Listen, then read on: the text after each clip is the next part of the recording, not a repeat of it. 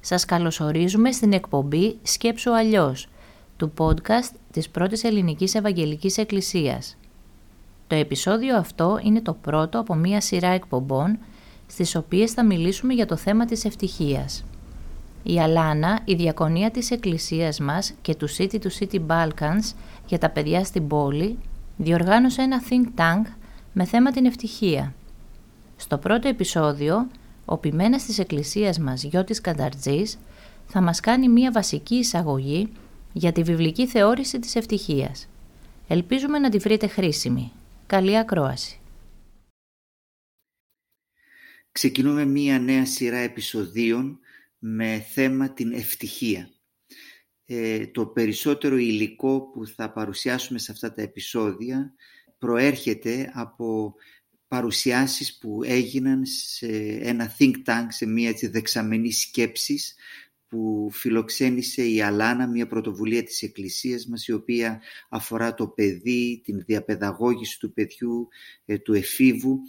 Και εκεί καταπιαστήκαμε με το θέμα της ευτυχίας, πώς ορίζεται σήμερα η ευτυχία, πώς ο λόγος του Θεού, η Αγία Γραφή κατανοεί την ευτυχία, α, τι ξέρουν ήδη τα παιδιά ή τι έχουν ήδη διδαχθεί τα παιδιά ή τι θεωρούν ως δεδομένα, ε, δεδομένο τα παιδιά και γενικότερα όλοι μας σχετικά με το τι είναι η καλή ζωή, το τι σημαίνει ευτυχία σε αντιδιαστολή, εάν υπάρχει αντιδιαστολή σε σχέση με αυτό που βρίσκουμε μέσα στην ε, Αγία Γραφή και στη θεολογική σκέψη.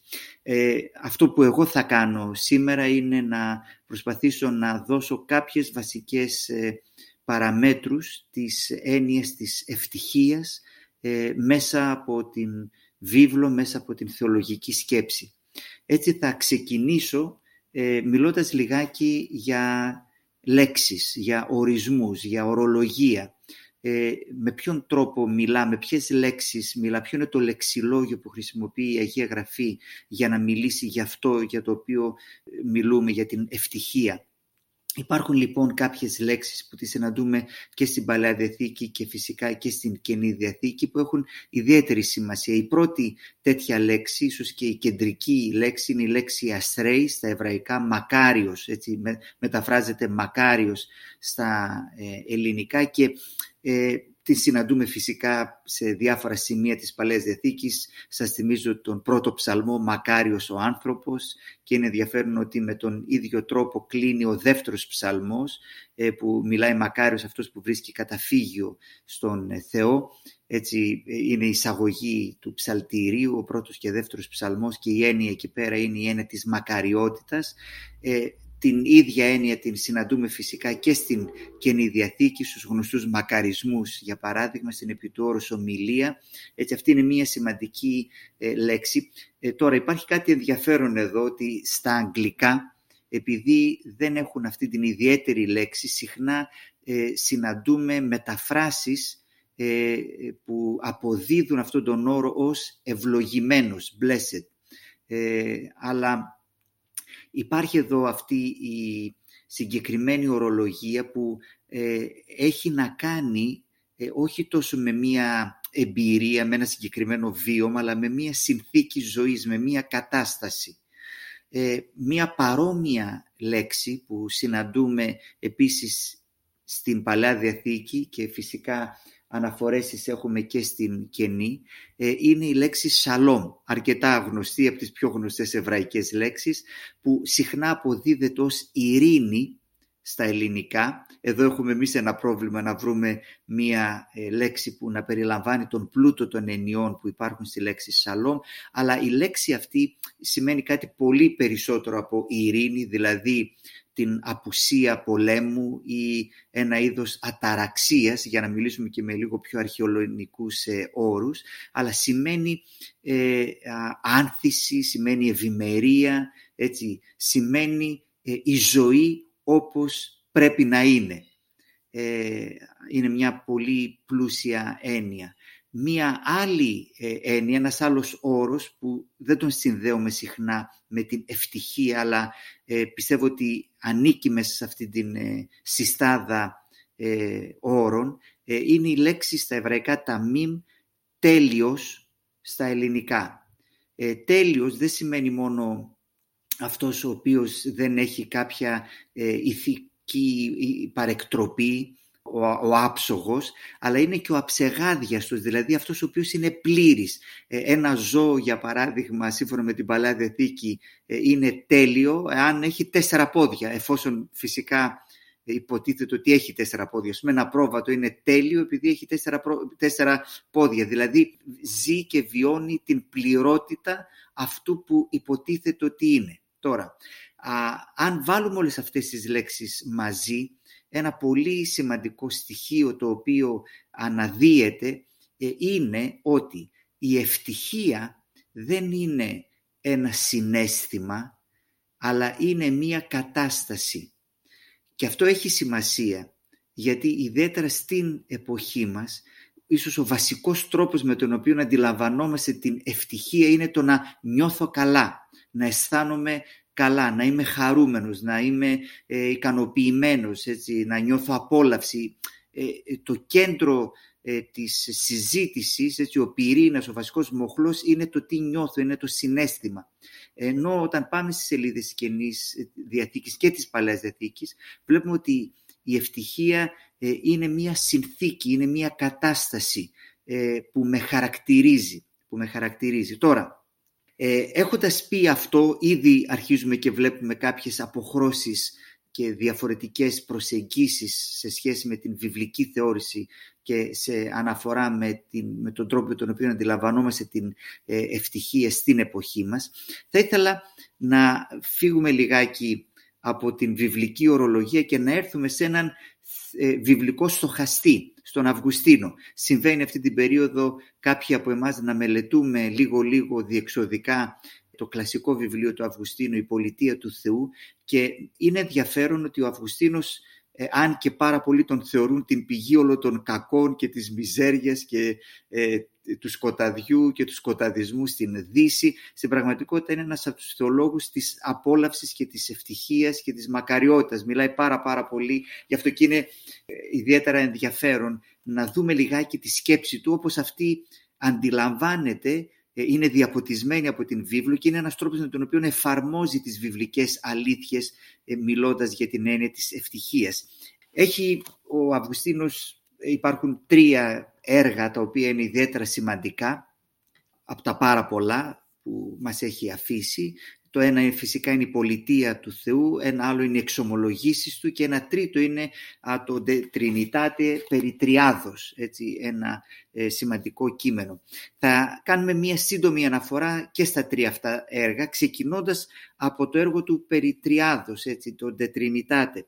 Ε, εκεί στο 13ο βιβλίο ασχολείται αρκετά με το θέμα της ευτυχίας. Θα χρησιμοποιούμε αυτόν τον όρο για να συνεννοούμαστε και έχει ε, ιδιαίτερο ενδιαφέρον το γεγονός ότι ο Αυγουστίνος ξεκινά να μιλά για την ε, ευτυχία σε σχέση, σε συνάρτηση με την έννοια της επιθυμίας, με το θέλω και ε, ουσιαστικά υποστηρίζει ότι ευτυχία είναι το να έχω κάθε τι το οποίο θέλω και το να μην θέλω τίποτα λάθος, λανθασμένο. Ευτυχία είναι τον έχω κάθε τι που θέλω, αλλά προσέξτε, εφόσον θα λέγαμε εμείς, με τον όρο, με την προϋπόθεση ή με στη συνθήκη ότι δεν θέλω κάτι λάθος. Και το λάθος εδώ δείτε το ως επίρρημα, δηλαδή όχι κάτι το οποίο είναι από τη φύση του λανθασμένο, αλλά με λάθος τρόπο, έτσι, με λάθος τρόπο. Ουσιαστικά λοιπόν ο, ο Αυγουστίνος μας λέει ότι ο άνθρωπος στον πυρήνα της ύπαρξής του ε, έχει τις επιθυμίες του. Με άλλα λόγια, αν θέλεις να ξέρεις ποιος είσαι, πρέπει να ψάξεις το τι θέλεις. Ή να το πούμε λίγο διαφορετικά, το τι αγαπάς. Έτσι είναι οι αγάπες μας, συγχωρέστε μου τον πληθυντικό, που μας καθορίζουν το τι αγαπούμε. Είναι κλασική η, ανάλυση του για τις δύο πολιτείες, πηγαίνοντας στο άλλο του έργο, όταν αντιδιαστέλει την πολιτεία του Θεού με την πολιτεία του ανθρώπου και φυσικά κατεξοχήν στο μυαλό του έχει την ρωμαϊκή έτσι, ε, πολιτεία, ε, ουσιαστικά λέει ότι αυτό που διακρίνει αυτές τις δύο πόλεις είναι το αντικείμενο της αγάπης μας, το τι αγαπούν. Και φυσικά η Ρώμη τι αγαπάει, η αγαπάει είναι ε, η αγάπη μάλιστα η, η, η, η απληστία, έτσι, η άπλιστη ε, λαγνία για δύναμη, για δόξα, για ισχύ, έτσι, οπότε αυτά είναι που χαρακτηρίζουν ε, την πολιτεία του ανθρώπου. Άρα ε, στον πυρήνα μας έχουμε τα θέλω μας, τις επιθυμίες μας και αυτό έχει ενδιαφέρον ότι ο Αυγουστίνος λοιπόν δεν ξεκινά με έναν ας το πούμε στήρο ασκητισμό ότι αυτό που πρέπει να κάνουμε να καταπνίξουμε τις επιθυμίες μας για να έτσι, πάρα πολλοί αντιδιαστέλουν την μακαριότητα με την αγιότητα και σου λέω ότι ξέρεις το στόχος δεν είναι η μακαριότητα, είναι η αγιότητα. Ε, ο, ο Αυγουστίνος μας λέει ότι ο Θεός μας έκανε όντα με επιθυμίες, με θέλω και αυτά μακαριότητα είναι να έχω όλα αυτά τα οποία θέλω εφόσον, ξαναλέω, έτσι υπό τον όρο, ότι ε, αυτά τα οποία θέλω είναι τα σωστά. Έτσι, ε, αν, αν λιγάκι αναδιατυπώσουμε την ε, φράση του. Έτσι. το να μην θέλω τίποτα λάθος σημαίνει να θέλω τα σωστά και να θέλω με τον σωστό τρόπο. Που πάει να πει, αν προχωρήσουμε αυτή τη σκέψη του, ευτυχία και μακαριότητα είναι να έχω ό,τι θέλω εφόσον θέλω αυτό που είναι το ύψιστο αγαθό. Και για να σμπρώξουμε τη σκέψη ακόμα περισσότερο, ε, τι είναι το ύψιστο, το υπέρτατο αγαθό, μακαριότητα είναι να έχω αυτά που θέλω, όλα αυτά τα οποία θέλω, κατανοώντας ότι σε τελική ανάλυση το ύψιστο αγαθό το οποίο θέλω και επιθυμώ είναι ο Θεός.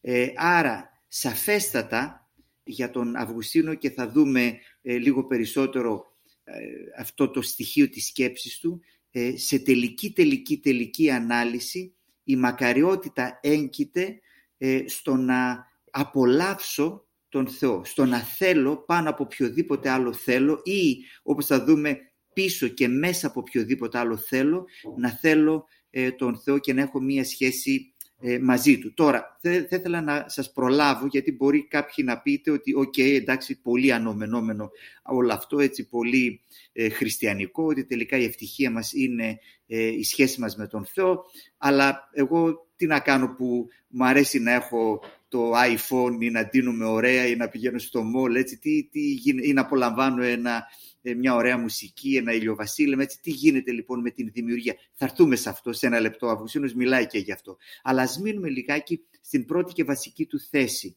η οποία είναι ότι η, η αληθινή μακαριότητα τελικά βρίσκεται έτσι, η συνθήκη αυτής της μακαριότητας βρίσκεται μέσα από την απόλαυση και μέσα από την ένωσή μας με τον Θεό. Εδώ επιτρέψτε μου να σας διαβάσω μία από τις πιο γνωστές φράσεις που έχει πει ο Αυγουστίνος και ίσως είναι η πιο γνωστή ε, φράση από τον Αυγουστίνο ε, που την συναντούμε σε εξομολογίες του. Στην πραγματικότητα στο πρώτο βιβλίο ξεκινάει έτσι, με το καλημέρα με αυτή την ε, δήλωση. Τούτο το ελάχιστο κομμάτι της δημιουργίας σου, ο άνθρωπος, θέλει να δοξάσει τη μεγαλοσύνη σου. Εσύ του ξυπνάς τη λαχτάρα να σε δοξάζει και να εφραίνεται γιατί δικά σου πλάσματα είμαστε και η καρδιά μας δεν ησυχάζει όσο δεν αναπάβεται μέσα σου. Και εδώ έχουμε αυτή την πολύ γνωστή φράση, έτσι, ότι είμαστε πλασμένοι για να είμαστε σε σχέση με τον Θεό, δικά σου πλάσματα είμαστε και η καρδιά μας δεν ησυχάζει όσο δεν αναπάβεται μέσα σου. Άρα, το πρώτο πράγμα το οποίο μας λέει εδώ ο Αυγουστίνος, ως καλός ερμηνευτής της βιβλικής θεολογίας, ε, είναι ότι η αληθινή μακαριότητα βρίσκεται σε σχέση, σε αναφορά με τον Θεό. Αυτό έχει ιδιαίτερη σημασία. Ξανά σκεφτούμε λιγάκι την δική μας εποχή. Δεν θα κάνω μία εκτενή ανάλυση, αλλά ένα από τα πολύ ενδιαφέροντα που κάποιος μπορεί να βρει σε αρκετά έργα, σε αρκετές αναλύσεις, είναι η ιστορία της ευτυχίας. Δηλαδή το πώς αλλάζει ε, η έννοια και ο ορισμός της ευτυχίας ένας πολύ σημαντικός ε, θεολόγος και στο ο Μύρος Λαβόλφ σε ένα ε, κείμενό του περιγράφει τους τρεις βασικούς ας πούμε σταθμούς της ε, εξέλιξης της έννοιας της ευτυχίας. Ε, ξεκινάει με τον Αυγουστίνο, ο οποίος κορυφώνει και συνοψίζει ε, μία παράδοση η οποία σχετίζει την ευτυχία με κάτι το υπερβατικό έξω από το άτομο. Έτσι. Με άλλα λόγια, η ευτυχία τι είναι, είμαστε δικά σου πλάσματα για να είμαστε σε σχέση μαζί σου και θα βρούμε ποτέ ανάπαυση παρά μονάχα αν βρούμε την ανάπαυσή μας μέσα σε σένα. Με άλλα λόγια, η ευτυχία και εδώ έχουμε και την ιδέα ξανά της αταραξίας που είναι αρχαιολινική έννοια που είναι ένας τρόπος να μιλούμε και εκεί για μακαριότητα. Λοιπόν, όλη αυτή η ανάπαυση βρίσκεται που, που έξω από εμένα. Ε, είναι ε, ενδιαφέρον εδώ ότι ένας βασικός όρος που χρησιμοποιείται ε, και από τον Αριστοτέλη και γενικά στην αρχαία σκέψη την ελληνική είναι ο όρος ευδαιμονία, έτσι, που υπάρχει το συνθετικό δαίμον, το θείο, έτσι, με άλλα λόγια σίγουρα η, η, η κατάσταση, η συνθήκη της ευδαιμονίας ε, έχει να κάνει με κάτι το οποίο βρίσκεται έξω από εμένα. Στη χριστιανική παράδοση στον Θεό. Έτσι. Άρα ε, αυτή είναι η πρώτη στάση. Μετά ερχόμαστε στον 18ο αιώνα μέσα από τον διαφωτισμό που υπάρχει η ανθρωποκεντρική στροφή όπου πια πάβει η ευτυχία να ορίζεται σε αναφορά με κάτι το ε, υπερβατικό, έτσι, με το θείο, με το Θεό, με ό,τι ονομάζουμε τέλος πάντων που είναι υπερβατικό έξω από εμάς και υπάρχει μια μετάβαση λοιπόν από τον υπερβατικό Θεό μέσα στον κόσμο. Έτσι πια η ευτυχία βρίσκεται μέσα στον κόσμο και ενώ υπάρχει αυτή η στροφή, ένα στοιχείο που διατηρείται ε, είναι η ευθύνη προς τον πλησίον. Άρα υπάρχει αυτό το στοιχείο, έτσι, ότι η ευτυχία μου βρίσκεται και στο να υπηρετώ, στο να φροντίζω, να νοιάζομαι για τον πλησίον μου. Συνεχίζει λοιπόν ο Βόλφ και μιλάει για την τρίτη στάση που έρχεται στον 20ο ε, αιώνα, όπου η ευτυχία ορίζεται κυρίως σαν μία ατομική, βιωματική ε, ειδονή και ικανοποίηση. Έτσι, η ευτυχία είναι να νιώθω καλά σε επόμενο επεισόδιό μας θα συζητήσουμε με μια νέα κοπέλα, τη Μυρτώ Λαζαρίδου, που έκανε μια μελέτη στο Instagram και είναι εντυπωσιακή και ουσιαστικά υπογραμμίζει και φανερώνει ακριβώς αυτό το στοιχείο, έτσι, ότι η ευτυχία πια δεν ορίζεται ούτε σε αναφορά με τον Θεό, ούτε σε αναφορά με τον κόσμο και τους γύρω μου, αλλά η ευτυχία είναι κάτι που είναι εντελώς μια δική μου ατομική, προσωπική, ιδιωτική υπόθεση και έχει να κάνει με το τι νιώθω, με, το, με, τα, με την ε, εμπειρία μου κτλ. Άρα βλέπουμε εδώ πέρα λοιπόν μία διαφοροποίηση για τον Αυγουστίνο, για την βίβλο, ε, η ευτυχία έγκυται ε, στην σχέση μας με τον Θεό. Αυτό λοιπόν είναι η βάση της, και, το, και το κέντρο της συζήτησης περί μακαριότητας. Όμως, όπως είπαμε, είμαστε όντα που ζούμε μέσα σε έναν κόσμο. Ζούμε μες στη δημιουργία πού, πού, πού χωρά λοιπόν η δημιουργία; Δεν είμαστε υπερβατικά όντα, δεν είμαστε άγγελοι. Παρεπτόντως, μιας και μιλούμε για αγγέλους, ένα από τα πάρα πολύ ενδιαφέροντα σημεία του, του Αυγουστίνου, ιδιαίτερα στην πολιτεία του Θεού, ε, είναι ότι συνεχώς μιλάει για τους αγγέλους. Όταν προσπαθεί να εξηγήσει τον άνθρωπο, την πολιτεία του ανθρώπου, ξεκινάει πάντοτε να μιλάει για τους αγγέλους και τη συσχετίζει με τους αγγέλους. Εδώ υπάρχει κάτι εξίσου ενδιαφέρον, μια άλλη στροφή ότι μέχρι ε, τον 18ο αιώνα, ε, αν ήθελες να καταλάβεις τον άνθρωπο, τον, συζητούσαμε την φύση του ανθρώπου σε σχέση με τους αγγέλους. Από τον 18ο αιώνα και τον Δαρβίνο και μετά τη συζητούμε σε σχέση με τα ζώα. Έτσι. Ε, ο άνθρωπος ορίζεται σε σχέση, όχι με, το, με τους αγγέλους, σε σχέση με τα ζώα. Δεν είναι όμως αυτό το θέμα μας. Ε, να έρθουμε όμως στο ε, ερώτημα της δημιουργίας. Ο Αυγουστίνος λοιπόν στην πολιτεία του Θεού, ε, σε αυτό το ε, σπουδαίο έργο του, κάνει αυτό το ερώτημα. Okay, γιατί υπάρχει ο κόσμος, γιατί δημιουργεί ο Θεός; Για τον Αυγουστίνο υπάρχουν εδώ τρεις σημαντικές ερωτήσεις. Η πρώτη είναι ποιος δημιούργησε, πώς δημιούργησε και γιατί δημιούργησε. Η πρώτη ερώτηση ως απάντηση έχει ο Θεός Πατέρας, ε, εδώ ο Αβουσίνος ξανά αναπτύσσει την τριαδιολογία του. Η δεύτερη ερώτηση, για, πώς δημιούργησε, είναι ο λόγος, δια του λόγου, έτσι, το δεύτερο πρόσωπο της Αγίας Τριάδας. Γιατί δημιούργησε, εδώ κάπου μπάζει το Άγιο Πνεύμα, αλλά αυτό που έχει ιδιαίτερο ενδιαφέρον είναι η όλη αντίληψη του Αυγουστίνου, ότι που, που ουσιαστικά έχουμε το ερώτημα γιατί δημιούργησε, επειδή ο Θεός είναι αγαθός και δημιούργησε κάτι το οποίο είναι αγαθό, έτσι, από αγαθοσύνη και για αγαθότητα. Με αυτόν τον τρόπο ουσιαστικά περιγράφει την δημιουργία έτσι, ως κάτι το οποίο είναι αγαθό, ως κάτι το καλό, ως κάτι το ευλογημένο. Άρα, εδώ έχει σημασία να δούμε ότι ε, δεν ε, έχουμε ε, μία, πώς να το πω, ασκητική αντίληψη η οποία περιφρονεί τα πράγματα του κόσμου και τα υποτιμά, αλλά αντίθετα η δημιουργία είναι κάτι το οποίο είναι όμορφο, είναι κάτι το ευχάριστο, είναι ένα δώρο του Θεού, είναι αγαθή, είναι καλή.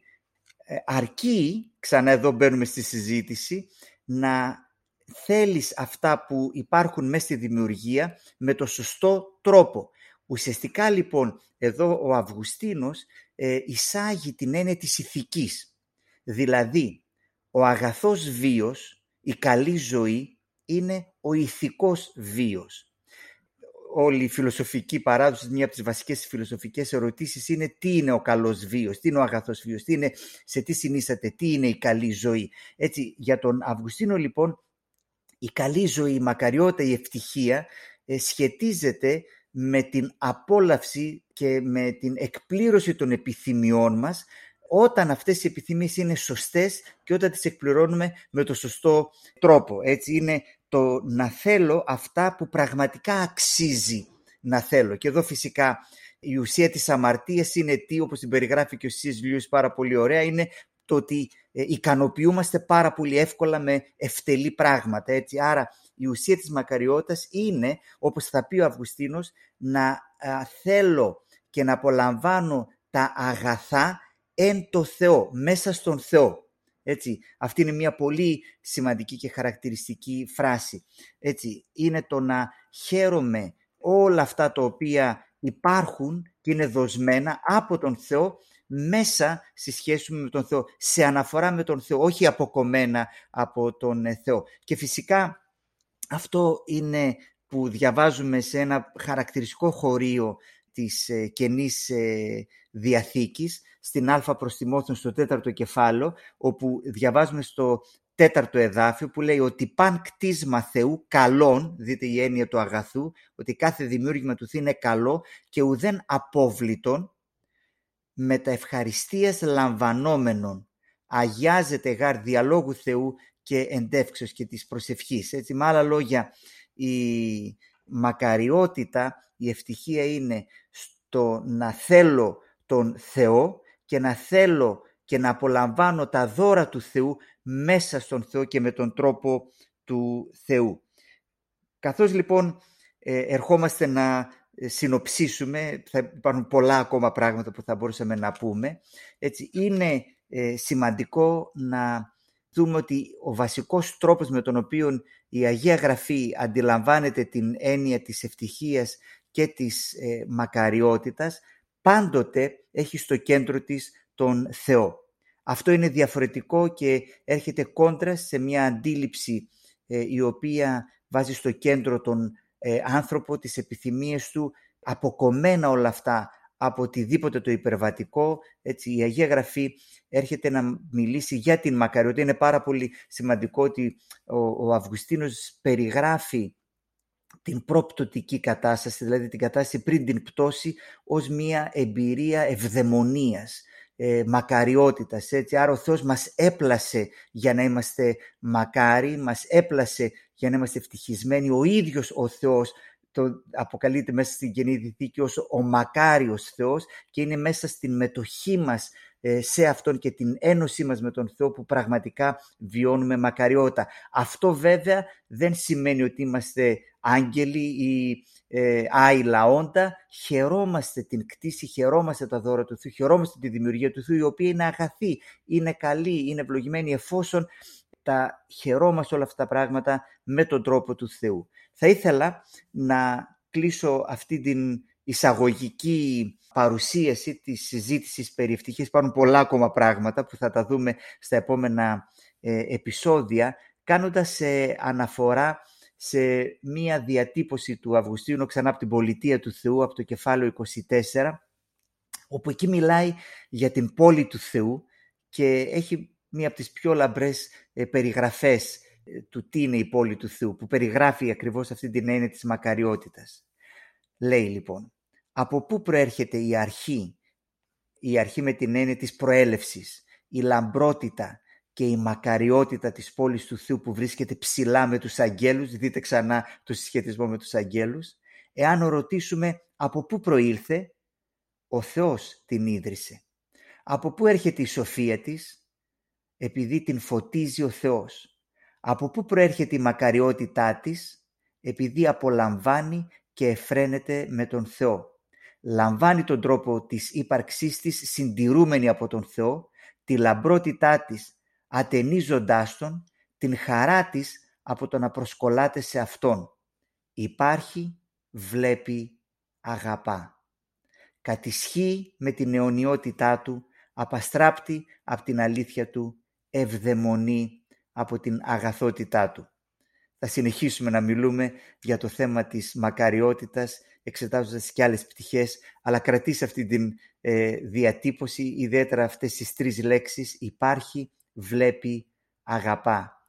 Η μακαριότητα βρίσκεται, έχει να κάνει με το τι αγαπούμε και η εκπλήρωση αυτής της αγάπης είναι στο να βλέπουμε και να απολαμβάνουμε την θέα του Θεού.